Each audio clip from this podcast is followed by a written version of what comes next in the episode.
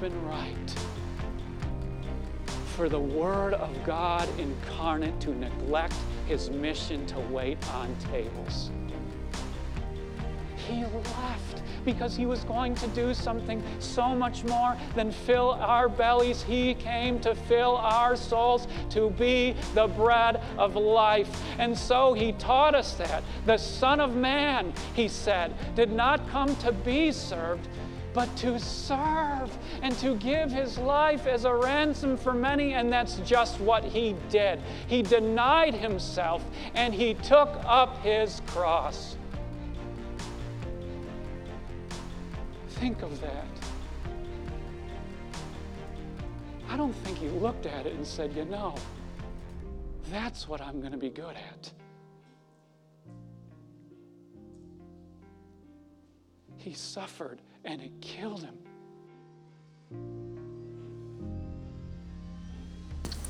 The following is a sermon from Peace Lutheran, a church located in downtown Aiken, South Carolina.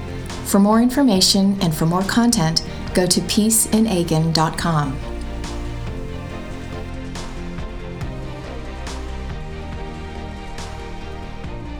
Our scripture that we're looking at here uh, comes from Acts chapter 6. Here's what Luke writes to us. In those days, when the number of disciples was increasing, the Hellenistic Jews among them complained against the Hebraic Jews because their widows were being overlooked in the daily distribution of food. So the 12 gathered together all the disciples gathered all the disciples together and said, "It would not be right for us to neglect the ministry of the word of God in order to wait on tables.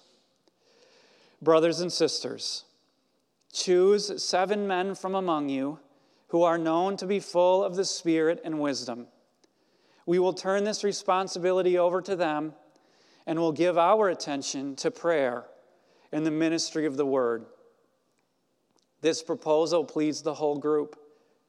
They chose Stephen, a man full of faith and of the Holy Spirit. Also, Philip, Prochorus, Nicanor, Timon, Parmenas, and Nicholas from Antioch a convert to Judaism.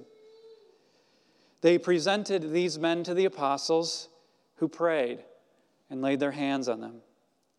So the word of God spread.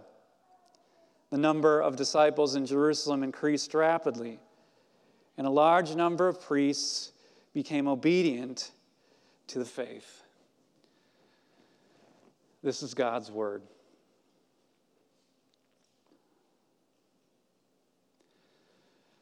My grandpa was a dairy farmer in upstate New York. And I remember one time being out in the pasture, my grandpa opened up a new gate for the cows. And they stared at it uncomprehendingly. I think it's easy to do that to this story. You read it, you say it's a management problem followed by a management solution. Good job, church. Move on with your life. See? And you can stare at it like a cow might look at a new gate, uncomprehendingly. We are here in this sermon series. We're moving through the book of Acts. We're doing that, number one, to honor the tradition of the church. The church always reads the book of Acts in the season of Easter to see what life is like with the risen Jesus. But number two, we're doing it because peace is going through a small r resurrection on its own. We're heading towards June 6th. We're heading towards what we've called our Snapback Sunday. We're getting back to life, normal life here at Peace. And one of the, thing that, one of the things that's going to have to happen is we need people for service. This is a story about service. And so, what we're going to do is we're going to take it apart. We're going to do it like Luke does it. Luke gives us the problem and then he gives us the solution. And we're going to do that twice here with Luke. Here's the first problem that we're going to attack service that destroys. We've got a big problem on our hands here. We've got widows who are going hungry. See, all of these are Christian people. All of them are Christian people. They're all, by the way, Jews as well. But there were two kinds of Jewish Christians. There were those that spoke Aramaic because they had their roots in Jerusalem. And then there were those who spoke Greek because their roots culturally were from all around the world. And the latter group of widows was being overlooked in the Jerusalem church. That's sad. It's really sad. Widows, still today, outside of mo- the modern Western world, are some of the most vulnerable people on earth. Still today, in some parts of Africa, if you're a woman who loses her husband, you don't just lose your husband, you lose everything. Because the land is given not to the, not to the widow, but to the brother of the deceased.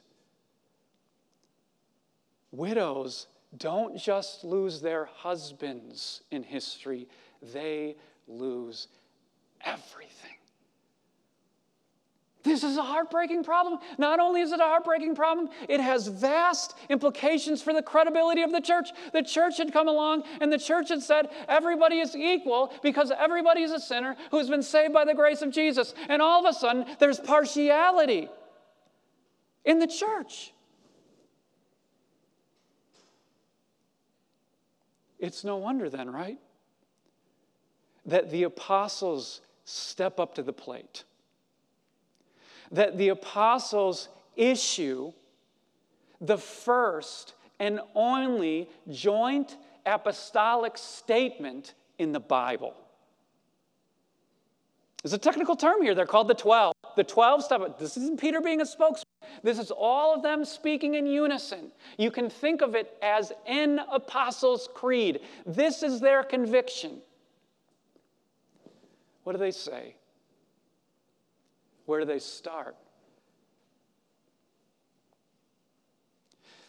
They start with a no, a denial, a we won't. They say it would not be right for us to neglect the ministry of the Word of God in order to wait on tables. It was a denial. It was a no. It was a we won't. That's how they started. Why? There must have been enormous pressure. There must have been enormous pressure for them to stop doing what they were doing to wait on tables. It's a massive temptation. I use that word on purpose. Uh, A temptation, by definition, is something that's beautiful, it's alluring, and it's always beautiful and alluring because normally, when it comes to a temptation, it is just one step away from the beauty that God wants for us. God wants everyone to receive and give love that is just one small step away from sexual immorality. God wants everyone to have joy, a, a, light heart, to enjoy His gifts, but that's just one small step away from drunkenness. God wants every widow on earth to have all of the food that she needs but that is one small step away from destroying the essential mission of the church. So you can call it mission creep. You know, you start out doing one thing, you end up doing another thing.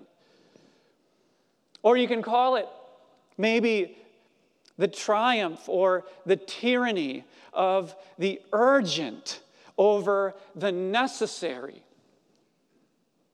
You know how that is? So many urgent things that you got to do, but you forget to do the most important things. We can think about that in our day and age. Commentators are talking about what's called safetyism.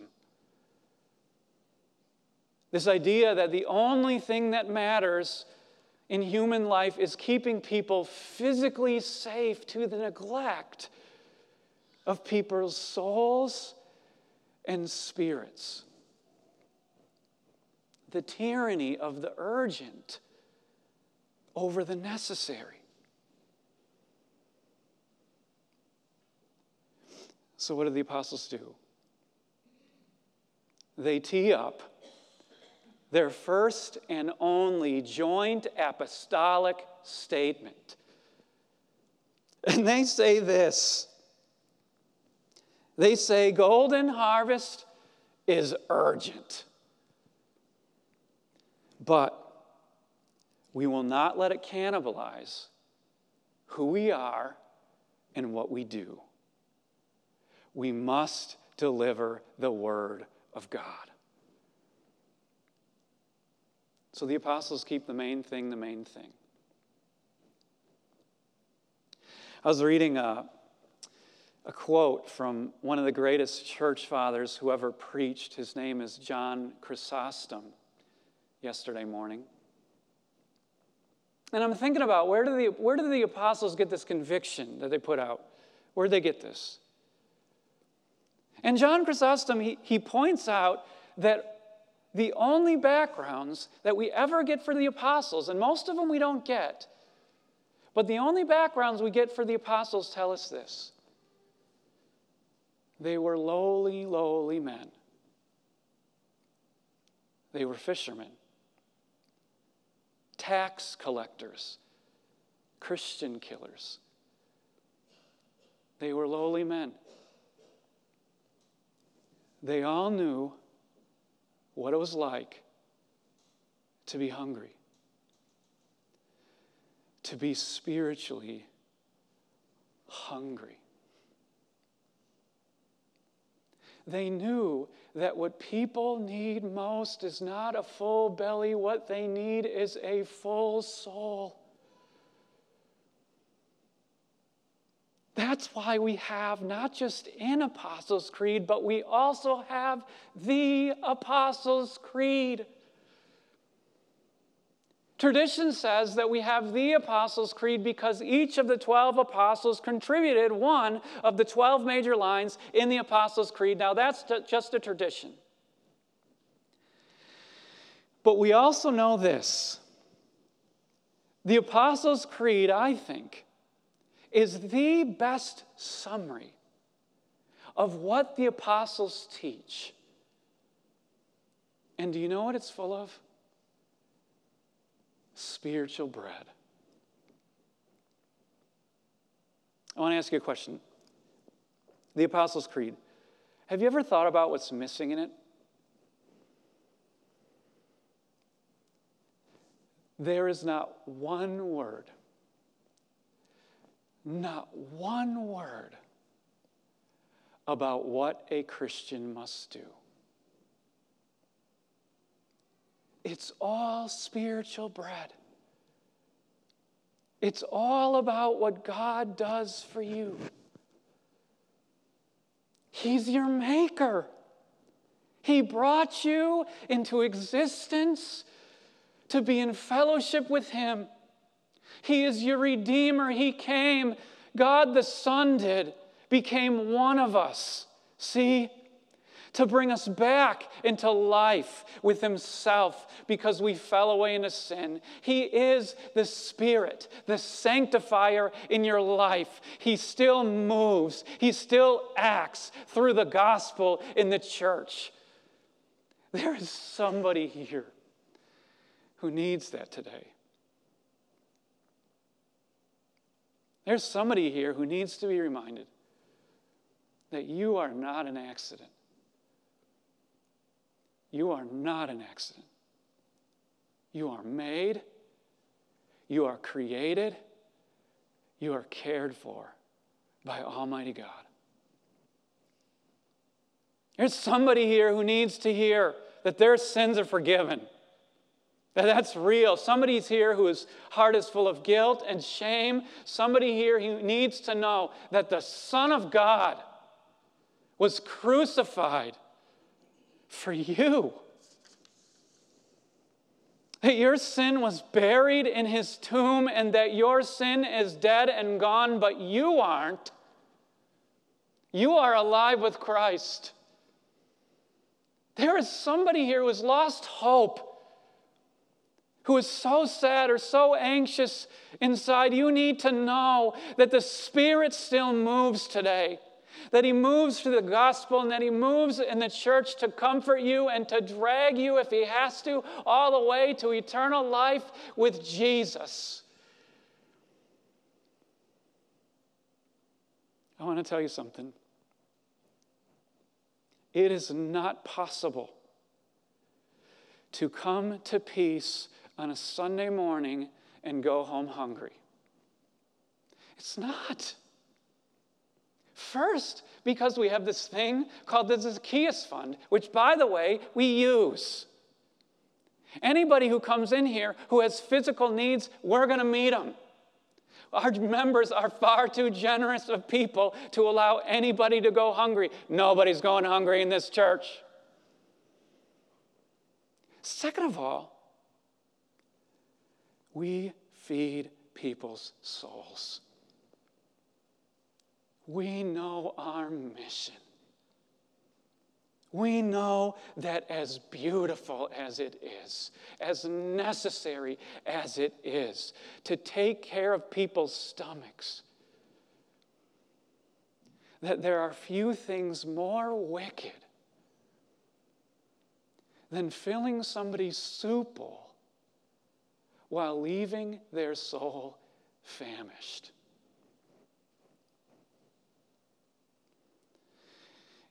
it would not be right for us to neglect the ministry of the word to wait on tables.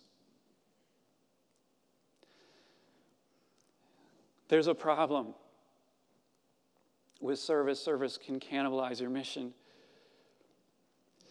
But the second problem is that service itself can be destroyed. The apostles go on with their joint apostolic statement. And they go on like this they say, Brothers, choose seven men from among you who are known to be full of the Spirit and wisdom. We will turn this responsibility over to them and we'll give our attention to prayer and the ministry of the word.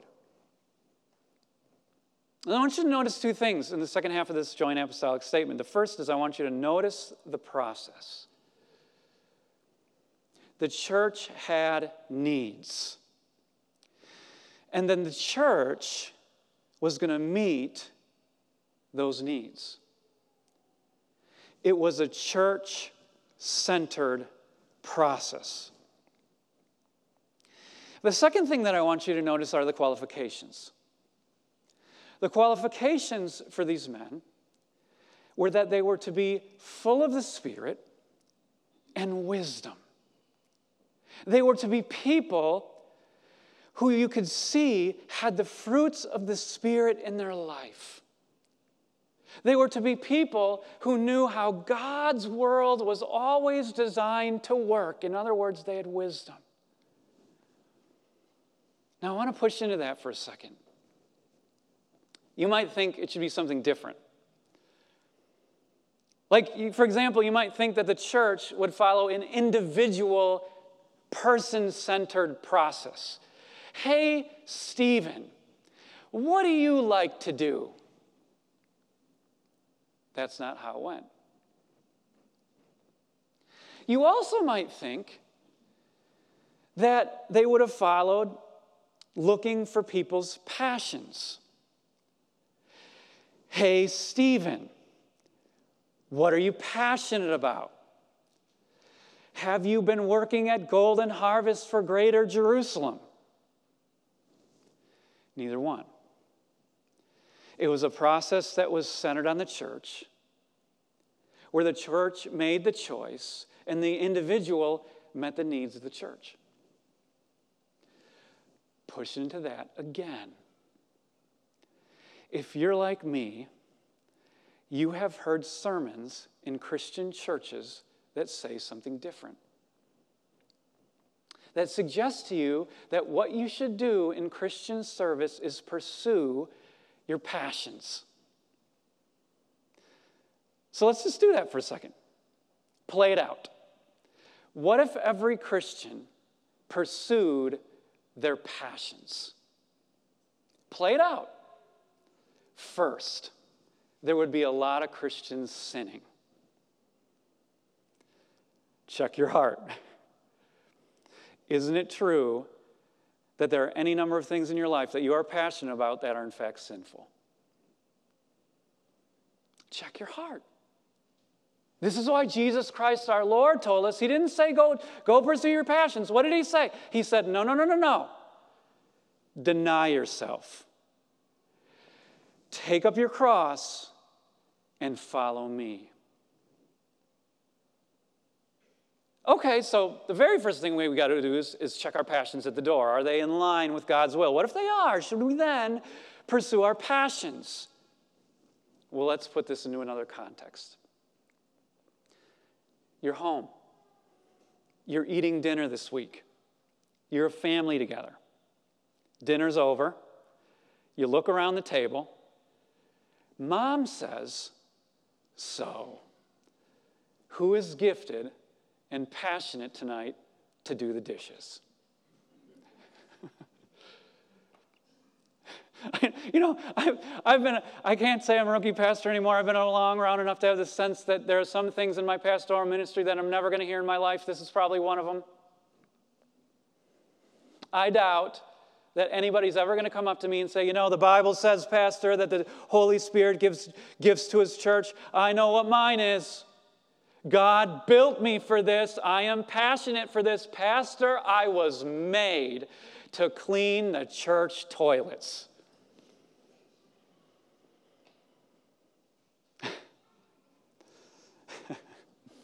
Let's get down to brass, brass tacks here. What am I talking about? It's hard enough for us as sinners to care about other people because we're naturally selfish. But what happens in the church is that sometimes this individualistic culture that we live in seeps right into the church. And so then the church ends up telling you what you already want to hear. You pursue you, your gifts, your passions, your whatever, and it becomes about you. So then you come into the church instead of thinking, you know, Jesus appointed me to bear fruit, fruit that will last. I am made to meet needs. And instead of doing that, you come into the church and you say, What am I passionate about? What do I like to do? What am I good at? And it's all about you. And what happens is the church then becomes an extension of you. It's not project church, it's project me, project self fulfillment, project self development, project self growth. And what happens is service is destroyed. Because service becomes something that it's not. It's no longer other fulfillment, it's self fulfillment. It's no longer, I want to care for other people. Now it's just a way to take care of myself. Of course, the roots of this are a lot deeper than that. A preacher by the name of Jeffrey Davies reminded me of this. He asked the question once in a sermon, he asked the question, What is the American dream? You work hard in high school so you can go to your dream college. You go to your dream college so you can get your dream job. You get your dream job so you can get your dream car, so you can attract your dream spouse. So you can buy your dream house and have your dream 1.7 kids. So you're going to go old together and have your dream white picket fence house, your dream 401k, then have your dream funeral and purchase your dream coffin and then get placed in your dream hole in the ground. And it's all about you. Your life, your money, your employment, your cares, your comfort. It's so empty.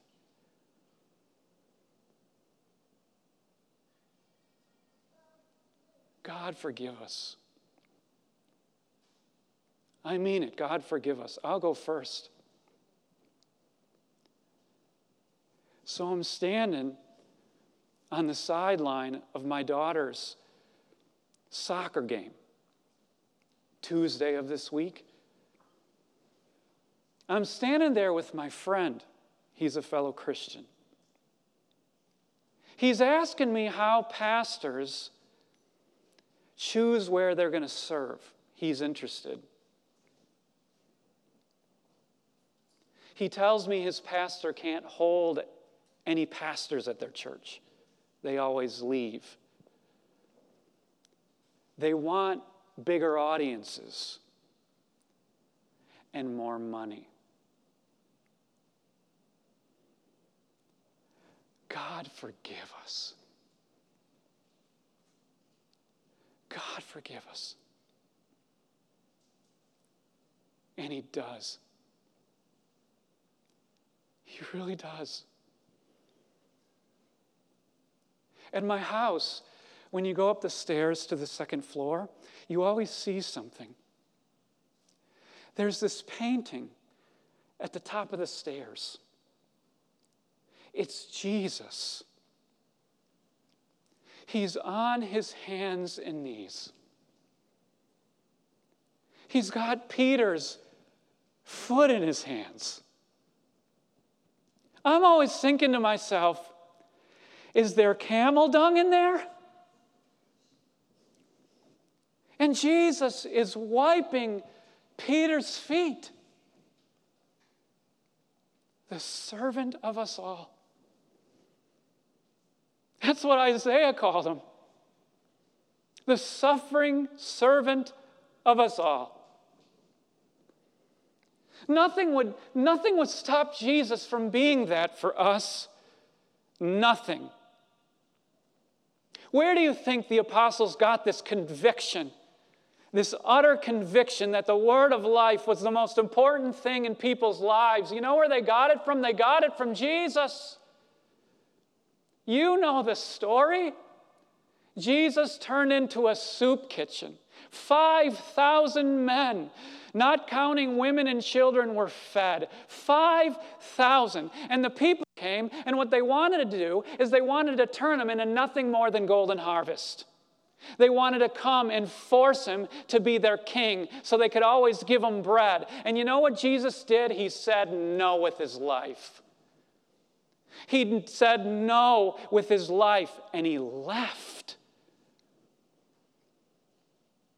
Because it would not have been right for the Word of God incarnate to neglect his mission to wait on tables.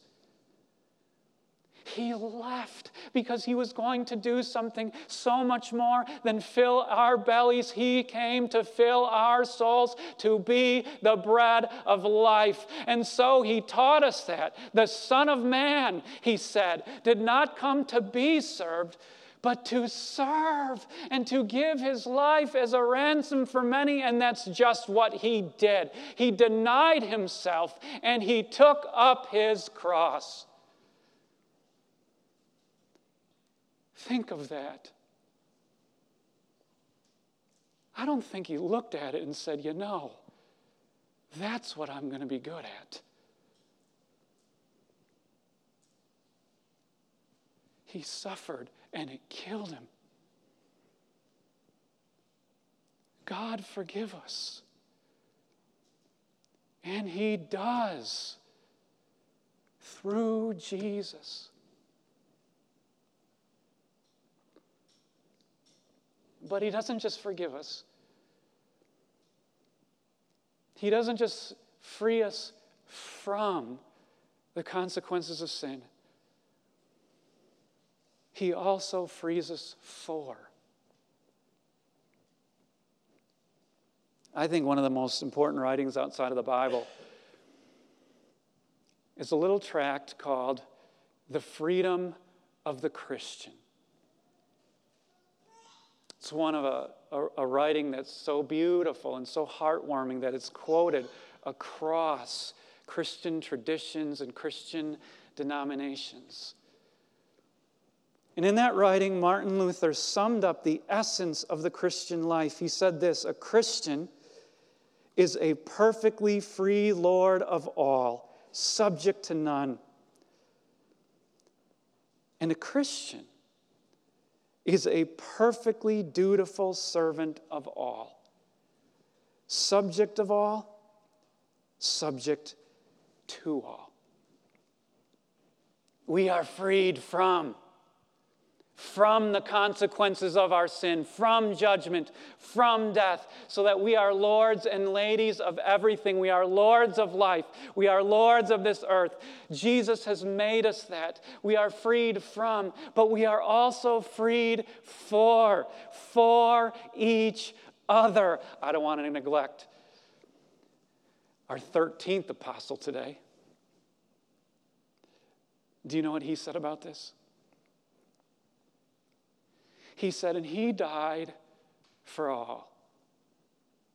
That those who live should no longer live for themselves, but for him who died for them and was raised again. Sweet release, you know? What is the most painful thing in your life? You thinking about yourself. That is self care, self reflection. Be done with it. Serve the other. Jesus is caring about you. You can just live for Him. Peter says the same thing. Peter said this He said, And you know that it was not with perishable things, such as silver or gold, that you were redeemed from this empty way of life that your ancestors handed down to you, but with the precious blood of Christ. And he goes on to say this you were redeemed to love each other. You are freed for by the blood of Jesus. We're turning this corner in the life of our church. June 6th, we're calling it our Snapback Sunday. And one of the things that we're going to do starting June 6th is we're going to return to our mission.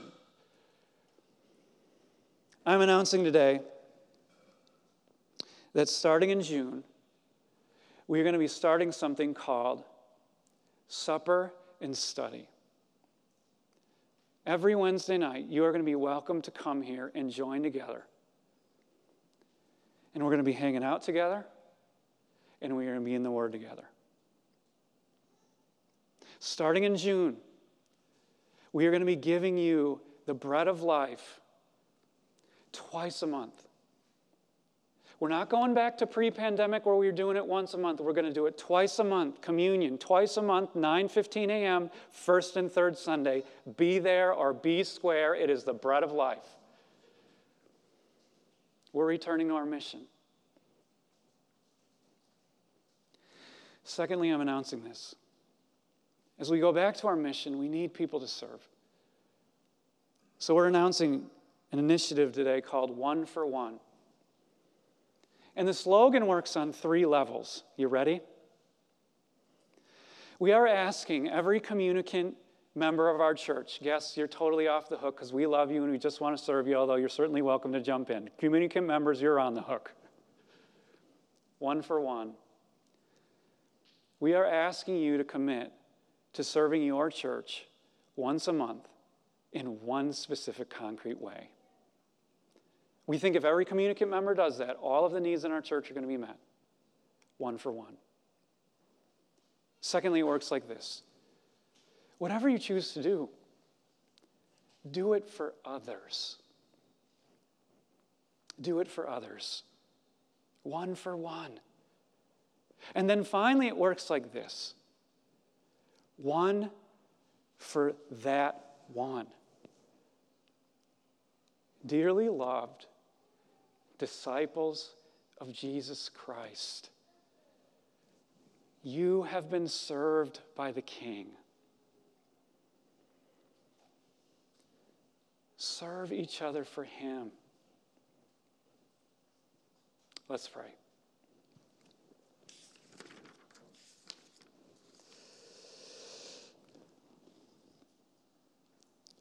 Lord Jesus, today in your gospel, we've heard how you are the servant of us all. You humbled yourself even to the point of the cross to have us. Lord, drive that gospel deep into our hearts so we know we're forgiven. And so we're empowered to be servants of each other. Help us, like you, to live our lives more conformed to you as servants of all. Through Jesus Christ our Lord, I pray.